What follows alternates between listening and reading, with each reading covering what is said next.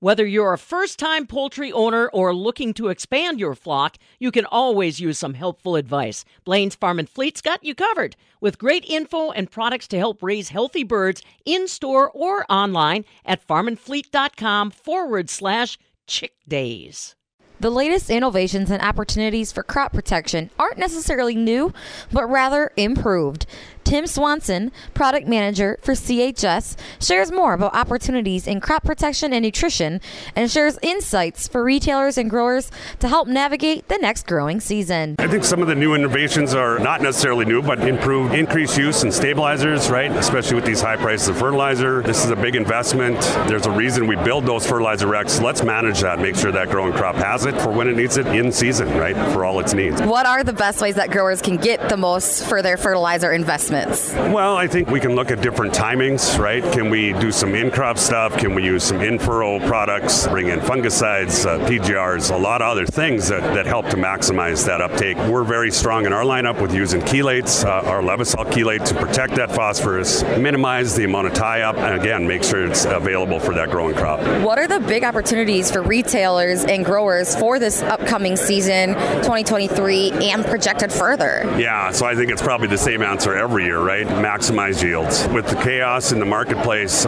shortages, logistic issues, uh, a lot of that stuff. Just really knowing what your plans are, what your goals are. Create really strong plans, look at the whole season, look at what opportunities are. What do we anticipate and where can we react? Uh, that's sometimes a bad word, but in reality, that's okay sometimes. Uh, deal with what the weather gives you, deal with what markets are, deal with the products that are at hand or, or maybe not at hand, and have a kind of a backup plan of sorts. Can you maybe talk about what that looks like? So there's those opportunities, those things they want to think about, but how do they take the step to do that? Or what do you suggest for them projecting into their future seasons?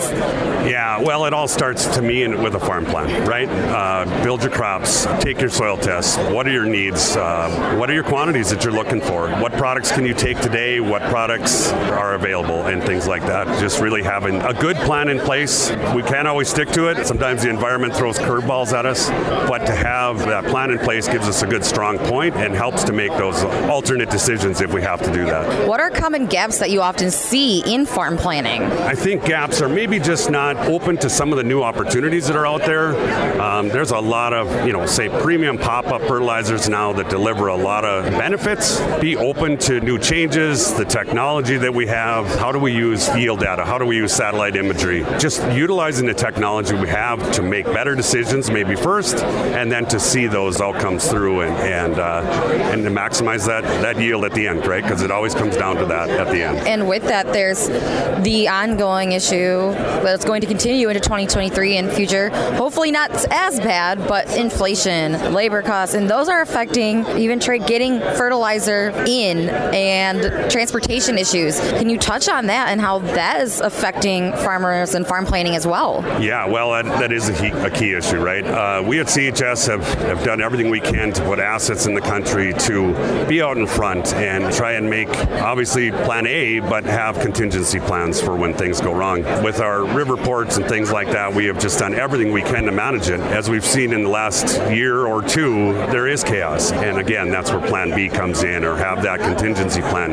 If we don't have in the spring, is it an opportunity to come back and top dress or, you know, subsidize in from where we originally made that plan? How can farmers best navigate the volatility in the crop production market? We in agronomy are sometimes just takers, right? We take what the weather gives us, we take what the markets give us. I guess my first suggestion is if you can take a product, you have storage, heated storage, whatever it might be, take what you can and just uh, work very close. Make sure you're communicating your plans, your needs. Uh, if you've made changes, to communicate that with your agronomy seller and or the supplier you work with. That goes a long way to help when planning. Planning is going to be key in this upcoming year, especially with this volatility. What do you see as the outlook for 2023 and on for farmers in the crop market? Yeah, so I get the beauty of helping growers grow it, but I mean, we're, we're in agriculture. Everything, this is going to be the best year ever, right?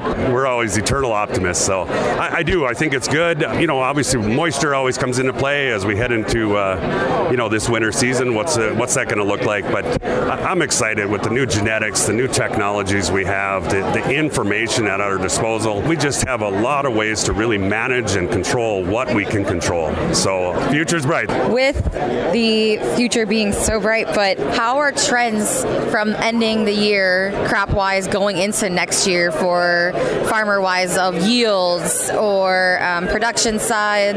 Any issues in the field that they're seeing? Where does that projection look like now? Are they going to be planting the same amount of acres, do you think? Is it different? Obviously, dependent on weather for how good that acreage turns out, but where do you see this going? I think with the growers that I interact with, I see a lot more consistency. You know, their rotations stay a lot more the same year over year now from maybe even five years ago where there were sometimes some big swings. Um, I, I think disease is starting to play a little more. We're talking resistant weeds sometimes that we have to contend with and what are our opportunities there. Obviously, markets will impact that too. Sometimes the market gets a little shinier than other crops. But for the most part, I see consistencies, and I, I think growers just want to continue to do better, learn from last year, and, and make better choices going forward. One thing I'm really proud of at CHS, uh, we actually bring in some of our agronomy sales reps and have a big meeting and let them sort of steer what our growers that we work with, uh, what their needs are, what their holes or gaps are, and, and their connection to the grower and their needs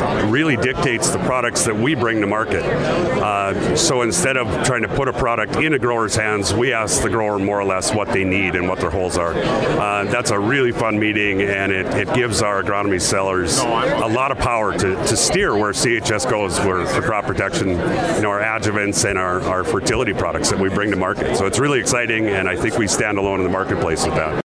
That was Tim Swanson, product manager for CHS. You can learn more by going to chsinc.com.